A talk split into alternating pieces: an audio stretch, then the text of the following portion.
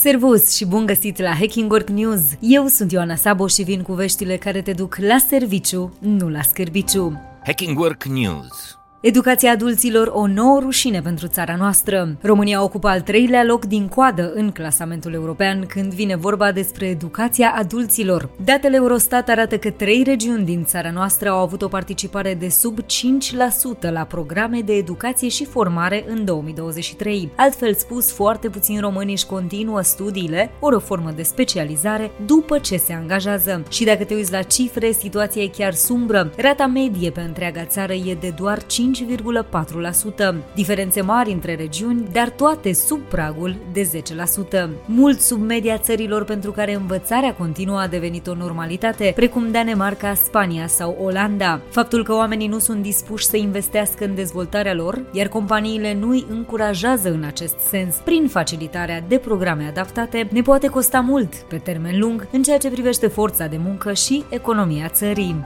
Știrile Hacking Work Nou trend pe piața muncii. Bored out, la fel de periculos ca burned out epuizați sau plictisiți. Cam astea par a fi cele două opțiuni majore la locul de muncă. Dacă ne uităm la cifrele de pe TikTok, hashtagul bored out, ori altfel spus plictisit la muncă, a avut peste 470 de milioane de vizualizări. Poate părea paradoxal că într-o lume extrem de agitată și obosită, plictiseala la job devine o problemă, însă experții explică și de ce aceasta reprezintă un semnal de alarmă. Aceștia concluzionează că plictiseala este la fel de toxică precum stresul. Atunci când munca nu îi provoacă, nu le pune la încercare abilitățile și nu îi inspiră să și le dezvolte, angajații plictisiți devin negativi și influențează mai departe mediul de lucru și colegii. O problemă serioasă, mai ales atunci când vorbim despre generația tânără, plină de energie și creativitate, însă adeseori ținută în frâu de joburi monotone. Hacking Work News Managerii accidentali devin noua normalitate în companii. Un nou studiu internațional aduce în discuție niște cifre alarmante. 8 din 10 șefi nu sunt pregătiți să aibă o funcție de conducere. Aceștia nu au prea multă pregătire în domeniu și au ajuns în vârf mai degrabă accidental. Mai mult, jumătate dintre manageri spun că avansarea profesională are loc pe baza relațiilor și a favoritismului, nu neapărat a performanței individuale. Peste jumătate dintre manageri nu au nicio calificare în management sau leadership. Acest lucru se aplică și pentru un sfert dintre managerii seniori și liderii de organizații. Rezultatul?